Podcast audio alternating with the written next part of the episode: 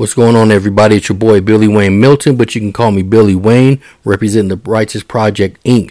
That's right, we provide free financial literacy resources to the youth in our community.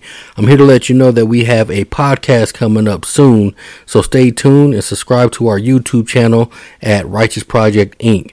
Make sure that you tune in because we're going to share stories from local businesses and local nonprofits uh, about stories that they where they came from, where they grew up at, you know, the motivation that got them to where they are today. We're all about success stories. We want to make sure that we motivate those out there that are looking to do the same thing.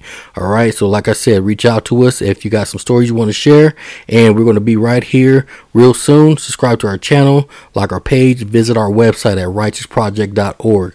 All right. See you guys soon. Once again, Righteous Project podcast coming soon.